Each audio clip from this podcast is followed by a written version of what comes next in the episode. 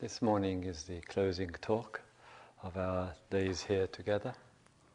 And with the closing talk, I would like to speak about some of the aspects of the daily life situation, both in the broader picture of things as well as some of the particulars. Could it be turned down a bit, Gerald?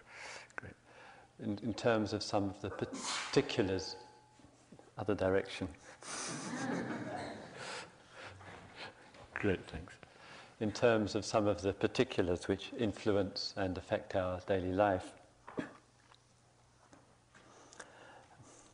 Um, just recently in England, a series of documentaries were made, and the documentaries had as a theme faith in the future.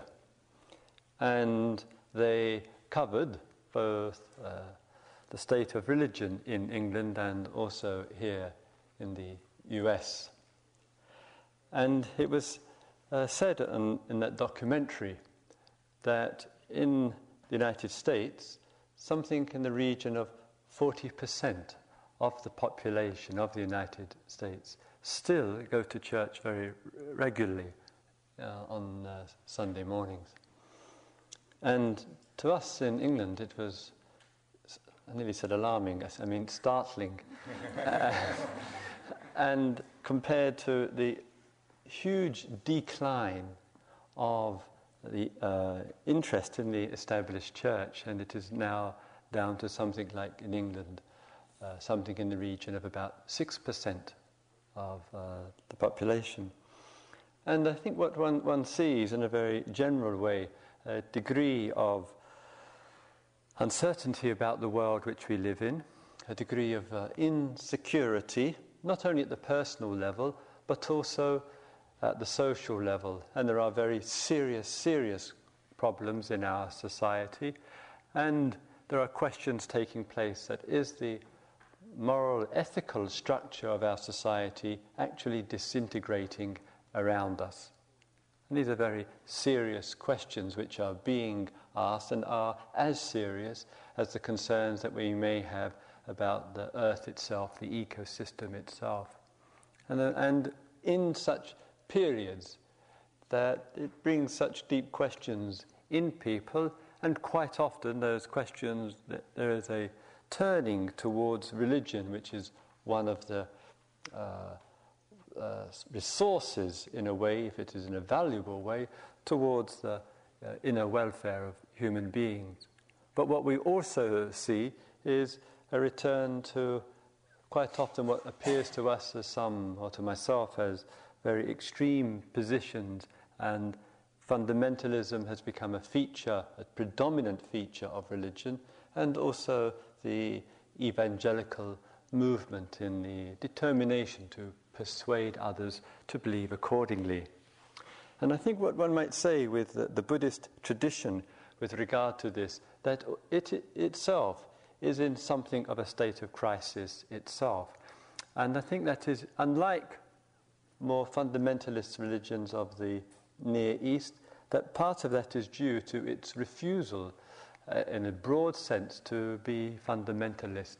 And it has this long standing uh, religious spirit of openness and tolerance. Of course, not everywhere and not in every region of the, of the teachings, but it is one of the unifying uh, principles of uh, the Buddhist tradition. And what that has meant, particularly in the East at the present time, that it is very severely under threat. Whether we speak of J- Japan or Korea, or the Tibetan peoples, or Thailand or Burma, or or Sri Lanka. And there is a crisis in the East in terms of will it be able, the, the deeper elements of the teachings, be able to withstand the tremendous pressures of military governments, of consumerism, of uh, economic pressures, and to some degree a growing disillusionment in secular society in the East with conventional Buddhism. And so there is a, a probing and a questioning, and also a, uh, to its credit, in a way, an unwillingness to adopt dogmatic fundamentalist postures so far. And one of the facets of that, as the, the teachings take root in the West, that there is quite some degree of influence, and I noticed this on my uh, visits to uh, India, my re- particularly my recent visit to Thailand, that there's some reciprocation taking place. And that reciprocation is showing itself that as we endeavor to show what we might call what we might call a post-consumer culture is all about, a more caring, thoughtful, uh, insightful culture takes place in which it's not trapped in, the, in gathering and gaining and what I still think in some respects is the hunter-gatherer mentality, mostly in the shopping malls. And as there's an attempt to move beyond that to other awarenesses and, and, and uh, deeper realizations in life, that is also, be, sit, there is a sitting up and taking notice of that. So that as we ourselves explore in situations like this, please do be aware and appreciate the widespread influence that is taking place. And one of the th- lovely things about that, uh, the tradition of meditative awarenesses, insights, seeing into the nature of things, and looking at the way the mind gives shape to its and defines its world, is that there's a growing, quiet but influential appreciation of this in many different movements. And as we saw yesterday when we listened uh, yesterday in, in the field of mental health, in the field of social work, in psychotherapy, psychology, in philosophy, in the more thoughtful sciences, in uh, peace work, in, in, global issues, environmental issues, that there's a growing and genuine acknowledgement of the value and the insights that these practices do have to play in people's lives and the way, because they're very malleable, they're very flexible, and in the open and tolerant spirit, are able to enter and to be of very much a practical use in the day to day situation. And I think that really presents a genuinely spiritual alternative to that uh, of fundamentalism, of, of dogmatic beliefs, and the kind of liberal ideas which sometimes are very fudgy and everything goes, everything is okay, and the extremes of liberalism, which I think is just as unsatisfactory as with fundamentalism. And some middle ground, middle way, which we are exploring here, I think reflects and reveals spirituality which can, can acknowledge the, uh, the truths of life. And thus, you and I and others have the capacity and the important freedom to draw on resources which contribute to insight, to realization, to the, the touch of the blessed, of the sacred. With, with that, it means that that includes, of course, how that can show itself. How can that actually reveal itself in the context of our daily life situation? And, and of course, there are major areas of the daily life. One, of course, is the field of work, what it means to, to work. And that must show itself not only in the content of the work that we do, because livelihood, right livelihood, is something which is integral, obviously, to the spiritual life, quite often goes completely unquestioned. In Orthodox religion, one literally can do virtually any task, any job that one wishes to do as long as it's with, within the parameters of the law, so to speak.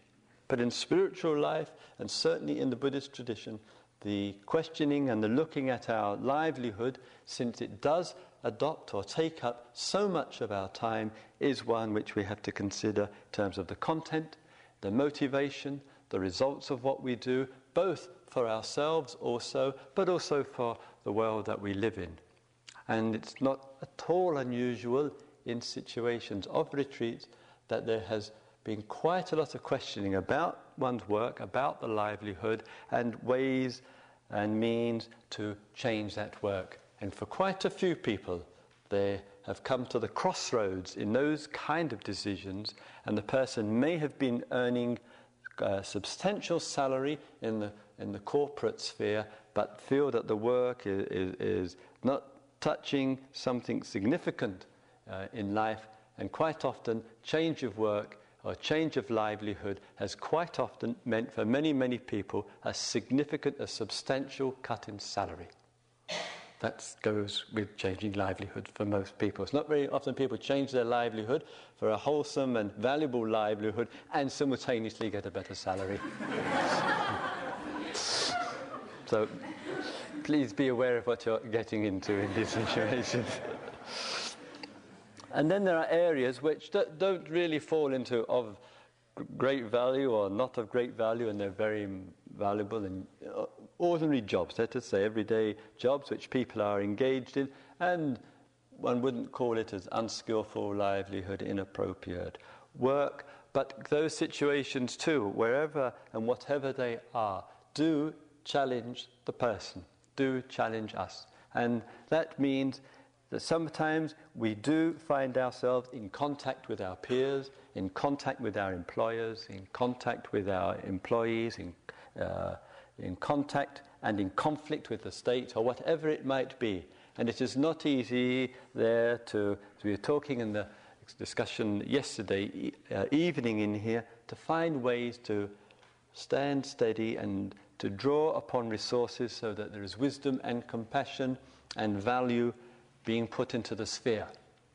As an example, as somebody said to me uh, yesterday, and Jose uh, was commenting when we were talking about it at breakfast time, that sometimes there is a, there is a single statement in the corporate uh, sphere that takes place, and the, the, res- the duty or the responsibility of the company is to make a profit. And everything then is subservient to that particular ideology, that belief, regardless of what the consequences might be in health and safety issues and exploitation, the use of the environment, etc., etc. Profit be- becomes the godhead of the, the corporate world. So, it, if one is in a situation where one sees that is the priority, it may well provide very difficult and very challenging questions for one. How is one going to work with this? Can one explore and, and intimate and find ways to that, that consideration for profit mustn't be exclusive? Of course, it's a significant issue, but it must be considered, as the Dharma constantly reminds us, it is interdependent with everything else. It is interconnected, interrelated with everything else and therefore it has to be seen in relationship to and not unto itself.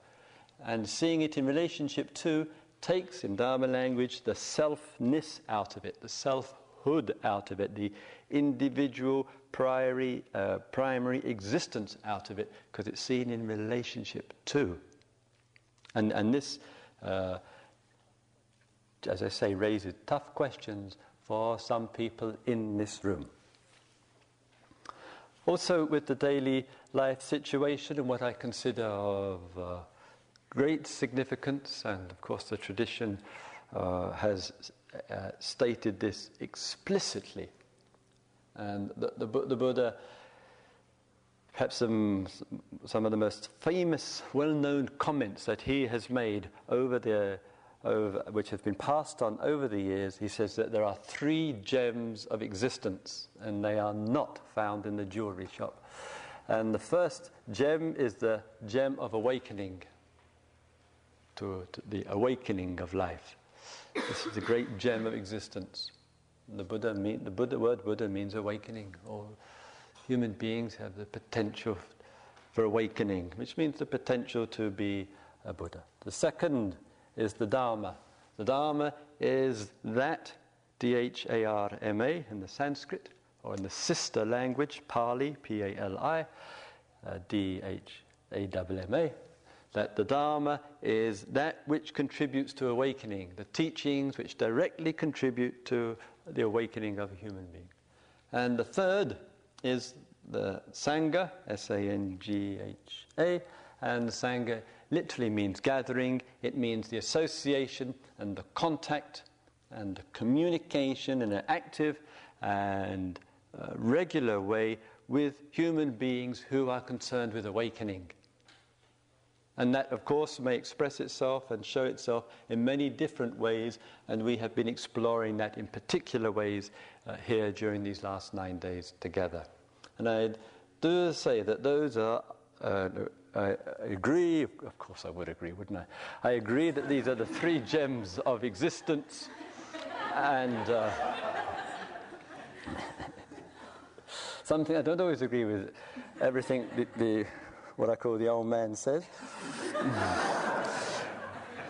but these here, and these three gems of, exi- of existence, that sometimes there is a genuine commitment and exploration of awakening, uh, spiritual teachings, the, the Dharma, and sometimes, though, there is a neglect, a neglect of the third one. And it's very, very easy to, in a kind of gradual way, and sometimes ways which people don't realize, of having the association with and all the value of, of that, and then perhaps just moving.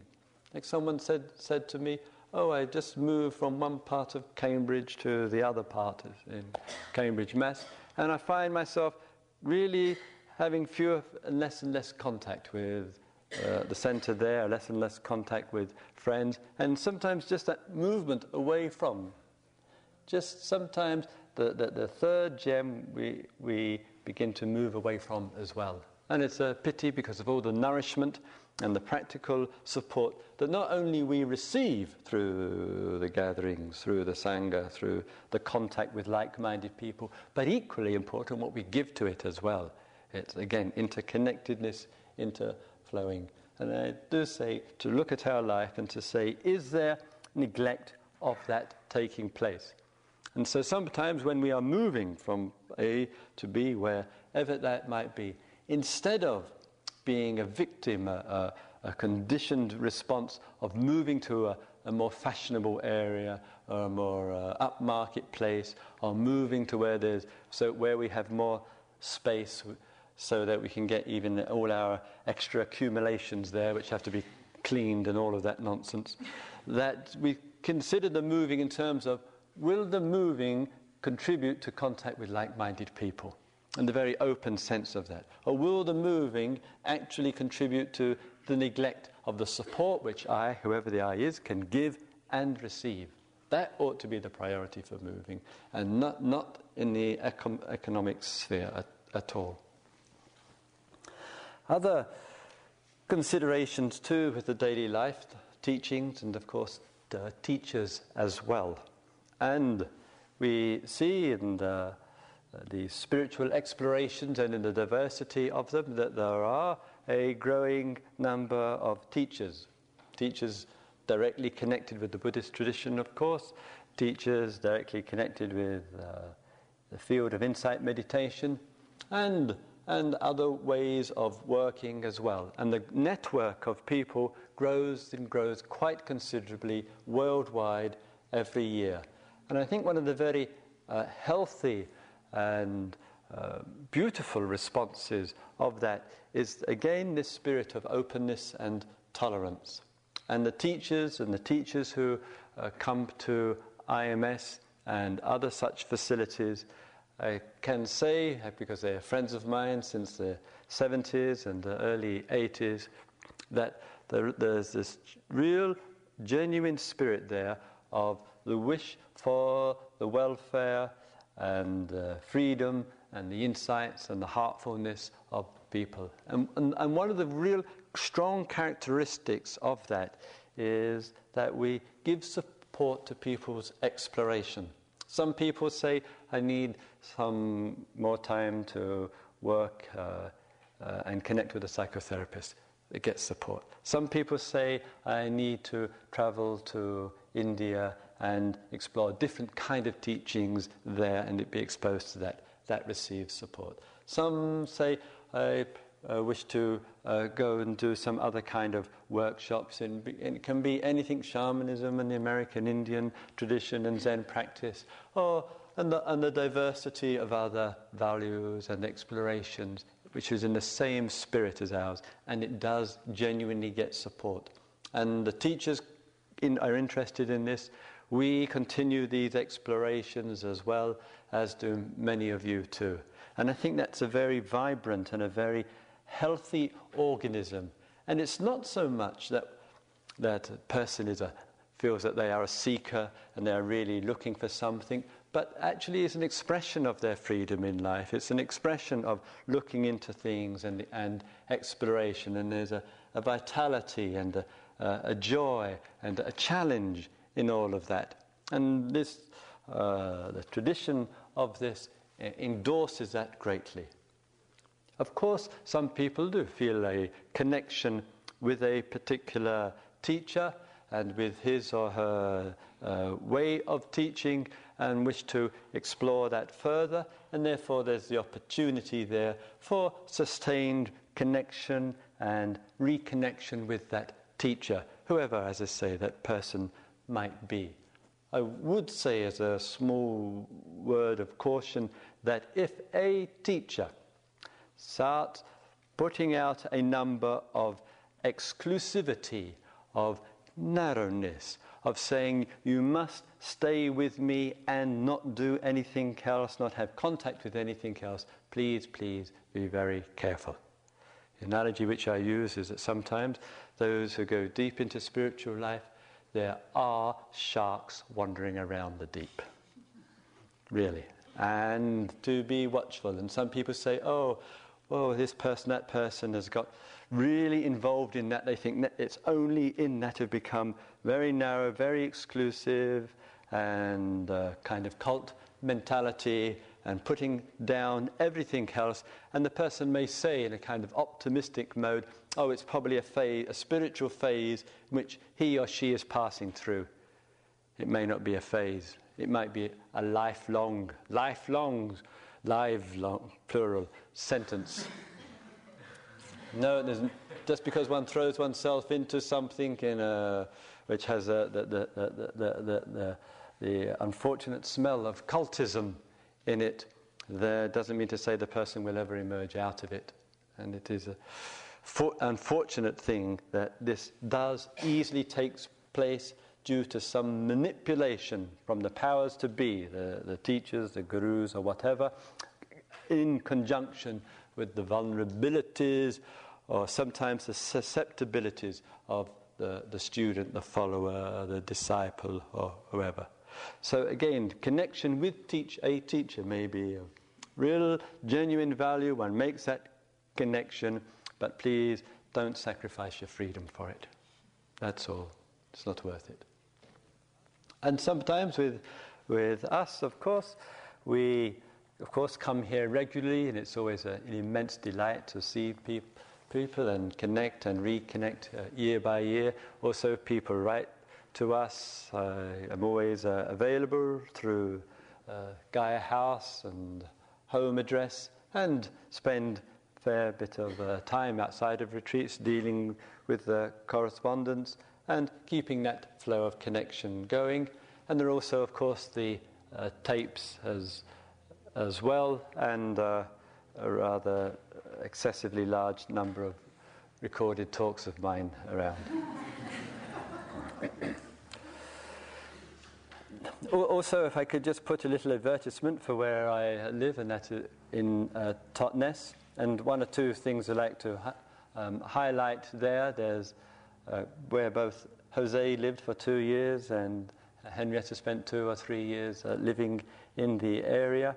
And of course, there's the Gaia House program. And the office here gives us the mailing list of people the, uh, who have set the retreats with us during the spring and summer. And so, sometime in the autumn time, you'll receive the Gaia House program.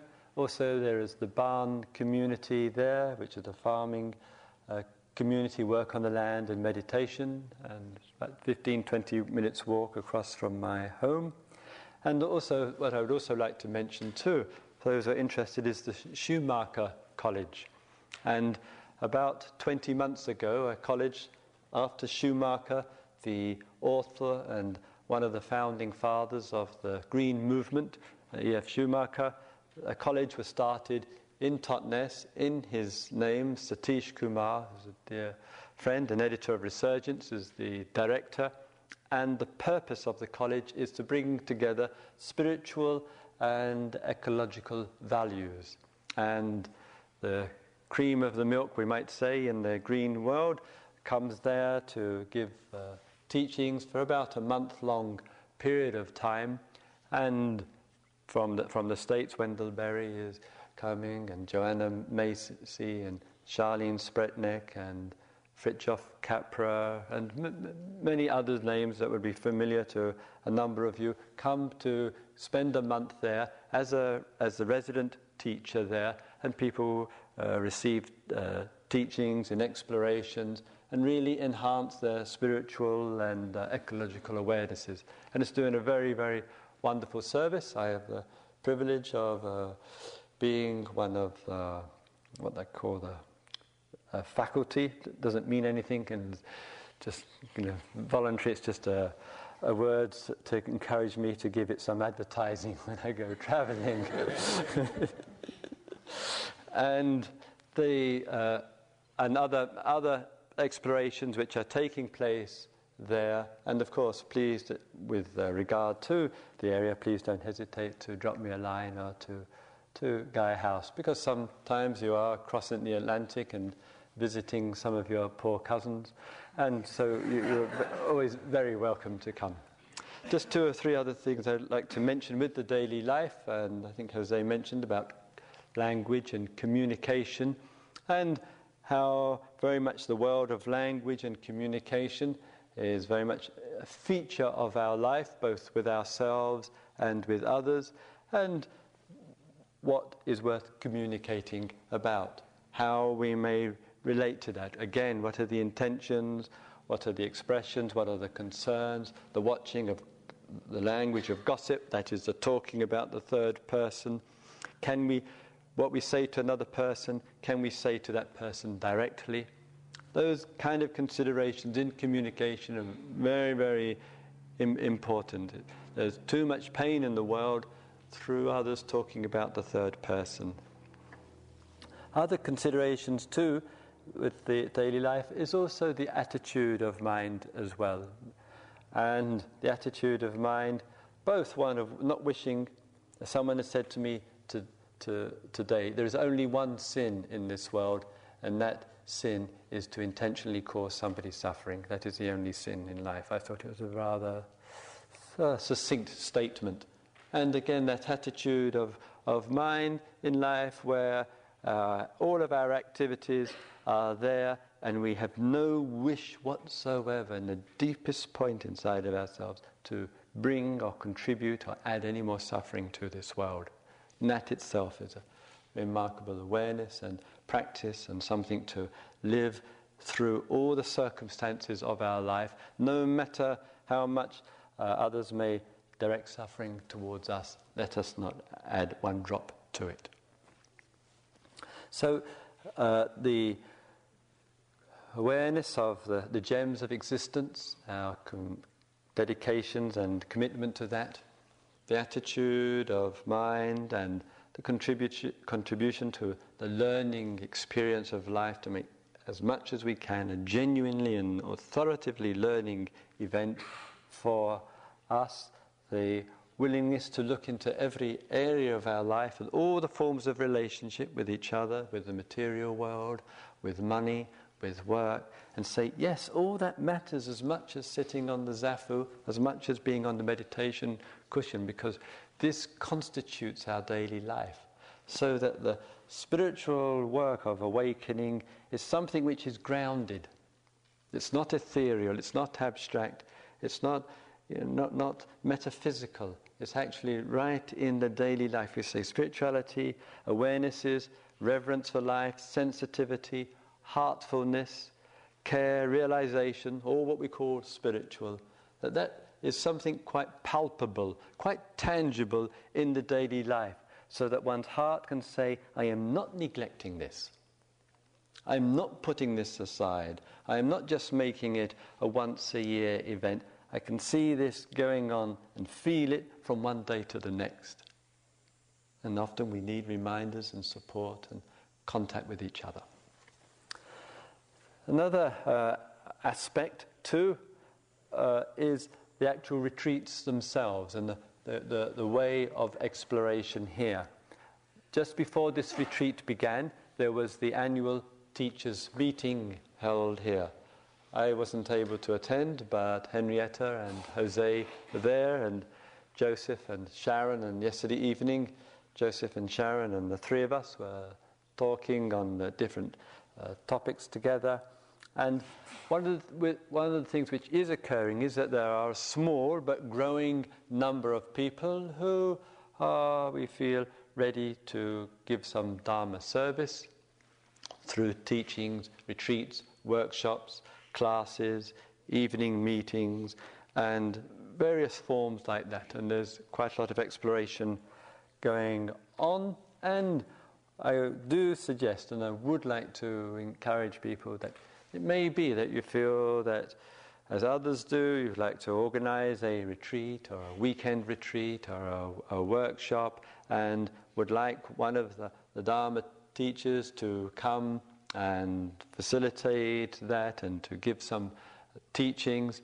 And it was agreed at the meeting in early August that one person will act as one of the teachers as a co- coordinator for that. And please don't hesitate to drop a line, or if it's one of the teachers particularly, please ask her or him.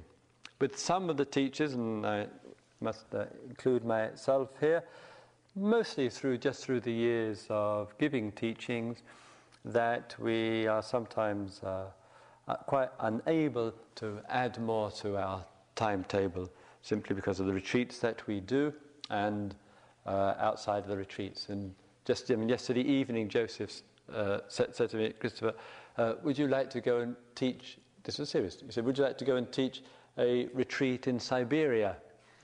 and uh, and um,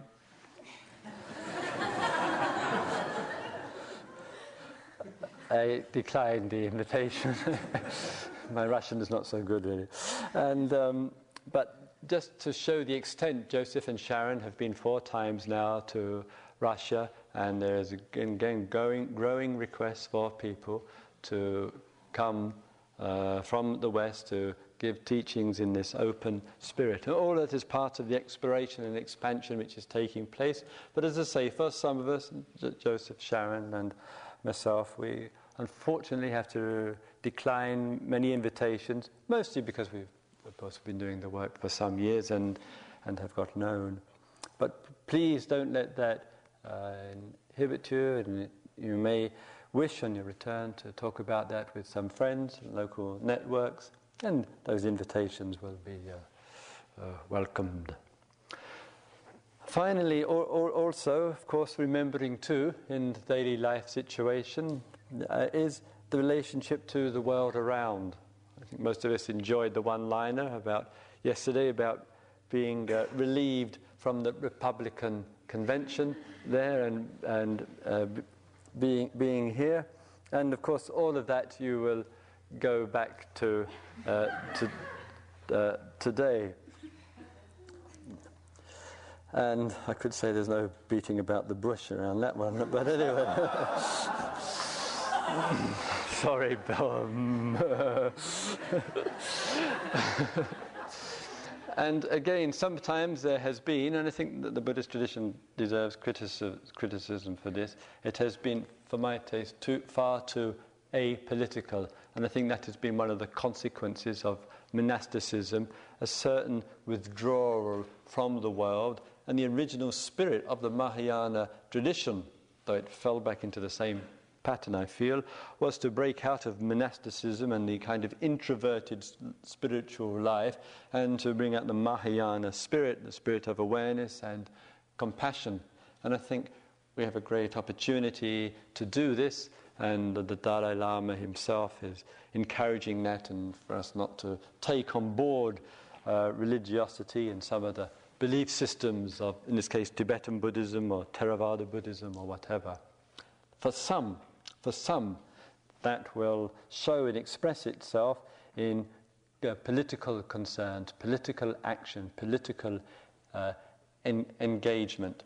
And just recently, there was an interesting article, for example, in the Buddhist Peace Journal, published here in the States, which is a really excellent magazine. I have the privilege of being on the international board of the, the Buddhist Peace Fellowship.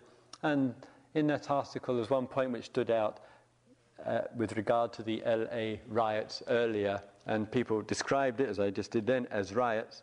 But another way of looking at it is that it was an uprising, and that the, the sheer marginalization and the degree of neglect of whole sections of the society who have become almost forgotten people as far as the state is concerned, that one small incident, as we well know, becomes the, the tinderbox for for such an uprising.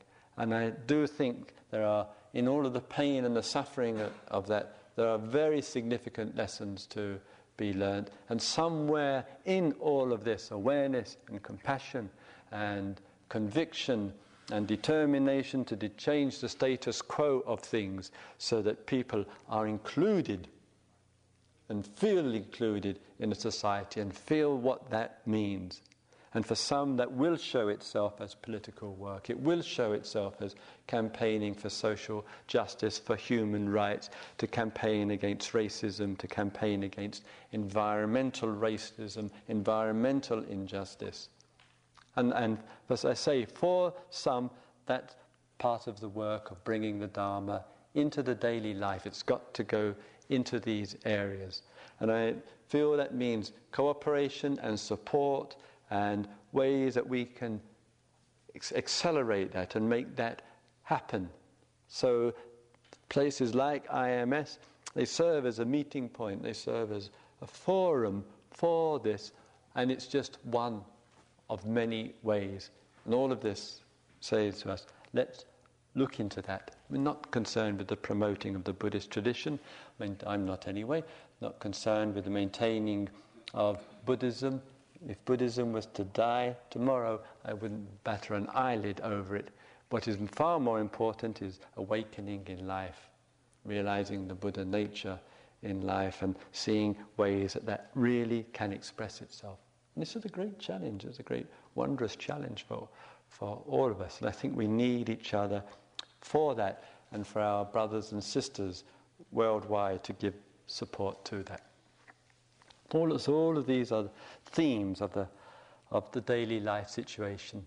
And for some, the meditations themselves are an important stabilizing aspect of that. Some people meditate, do their, do their daily sitting as, some, as a kind of barometer of their experience of the day. And therefore, for some, there is that quiet, ongoing discipline. For others, that may not be present. For some, the circumstances of the day, the rhythm of the day, doesn't actually include that.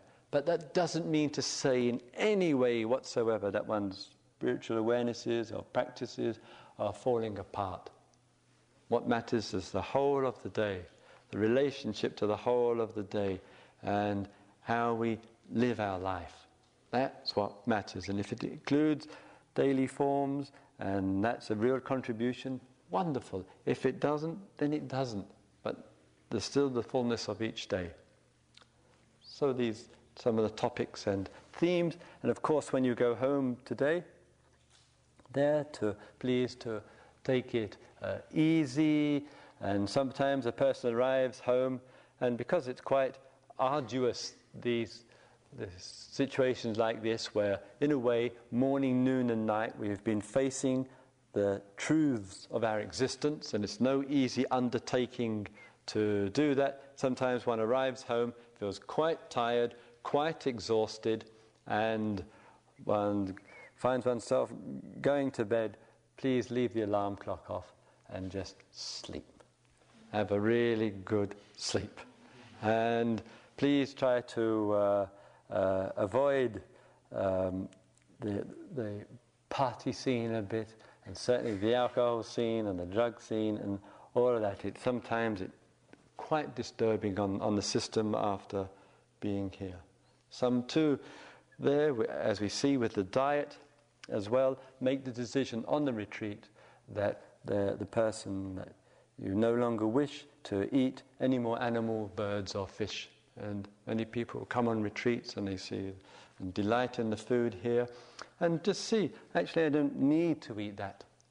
that that's not uh, an, an important nor essential in any way part of a daily diet. And make those quiet decisions to become vegetarian on the, on the retreat and to, to, and to, to keep that. And sometimes friends and parents, particularly others, don't quite understand uh, uh, why, but you know, sometimes some of us simply do, are not interested to eat dead animals lying across the table anymore. Just no interest in it.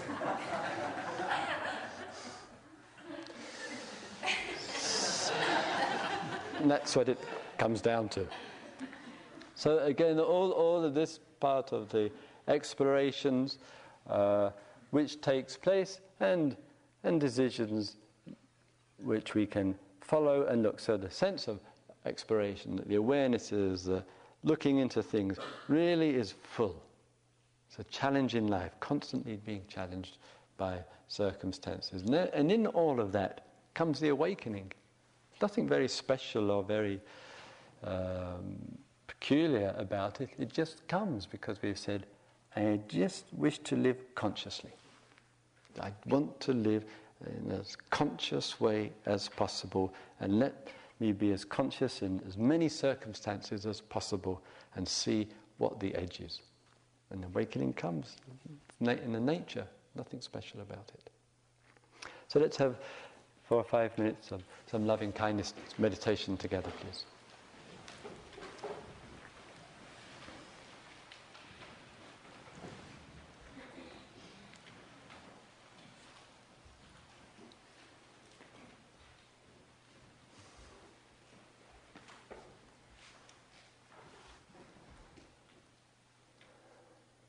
Just sitting and being here together.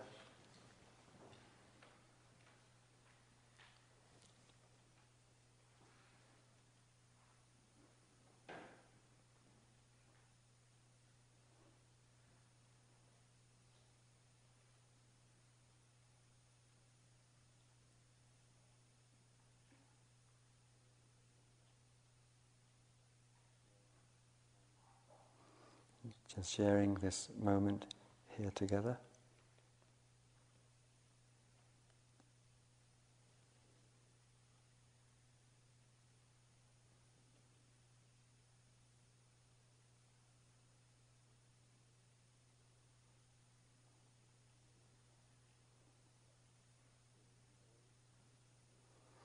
in which there is no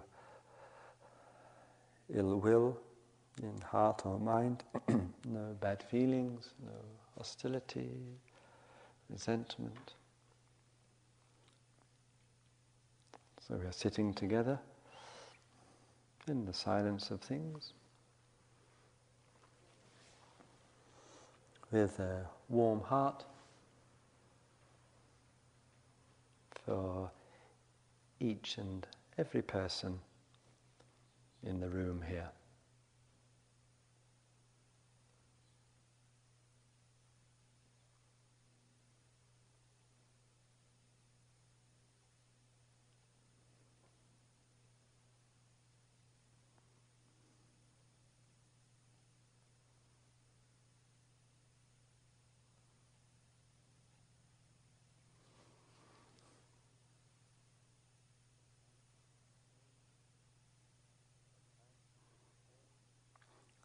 Sometimes during the days, there have been very painful, upsetting, and difficult times for ourselves or for others. Sometimes we have experienced a lot of reactivity and resentment and felt harsh or judgmental condemning others, both here or elsewhere, for various reasons which we have conjured up. Let us just in this moment, let all of that be gone, absent. No, nothing of that at all in our hearts, nothing of that in our mind.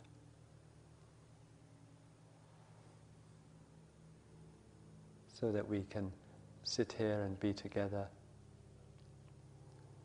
and we have no ill will towards anybody in this whole world.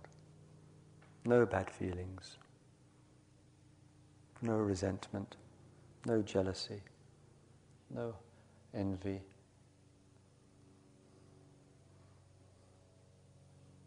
Just clear mind, warm heart, and being steady in that presence of that.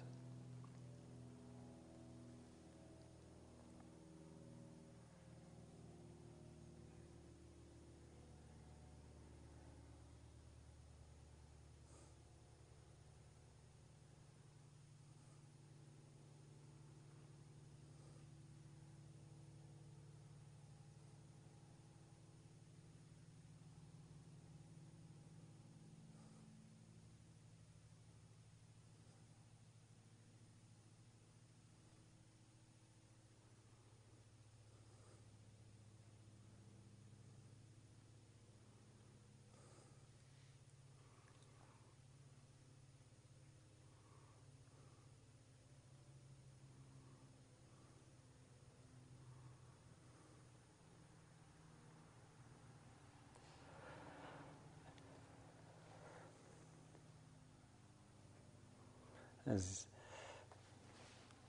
you know, this year, 1992, 500 years since the explorer Columbus set off for the Americas. And it is, and it is recorded that when he arrived, the Arawak people came and offered him gifts, food and water and various gifts.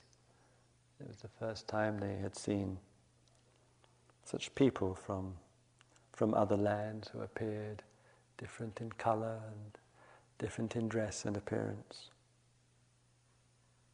And the outcome of this was that Columbus took 50 hostages. And with the spark for a long, long tragedy.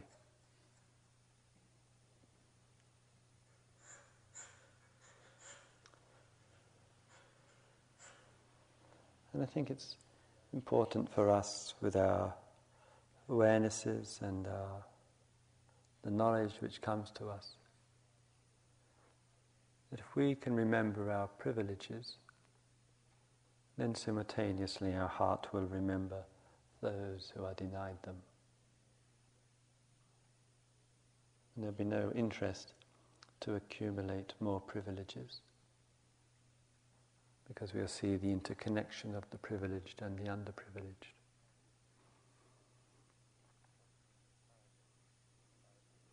And perhaps in this time of 500 years,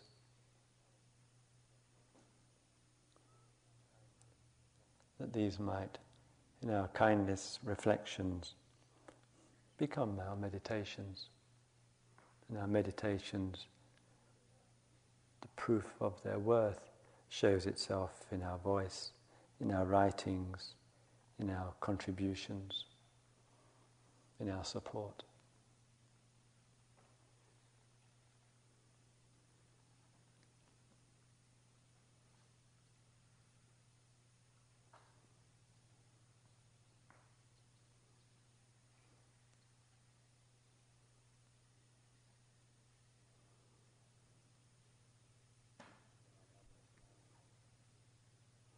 May our mother and father live in peace and harmony. May our brothers and our sisters live in peace and harmony.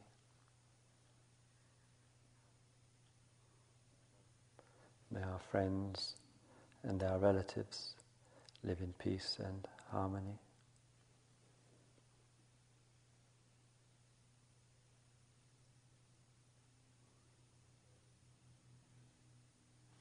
May all those that we have contact with live in peace and harmony.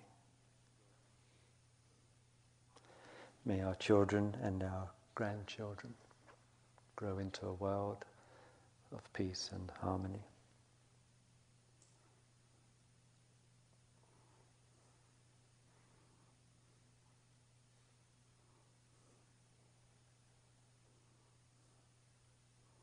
May our whole being be awakened so that we are not afraid of anything nor anyone.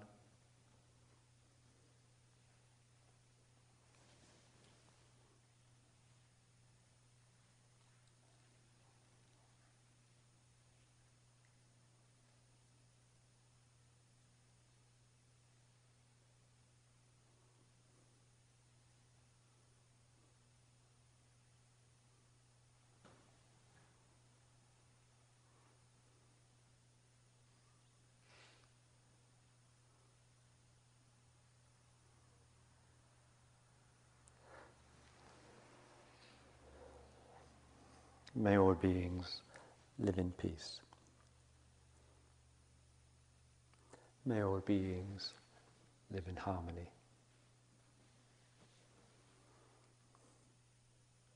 May all beings in all the realms, in all the universes, live in peace and harmony.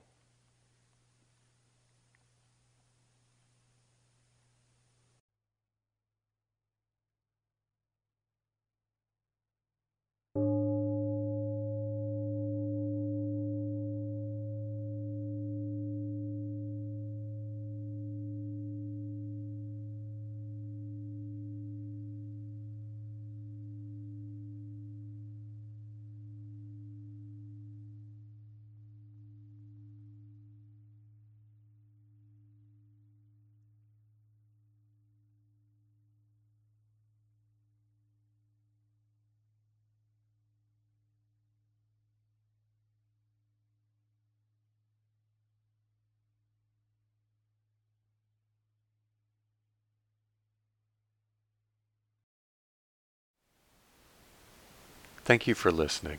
To learn how you can support the teachers and Dharma Seed, please visit dharmaseed.org slash donate.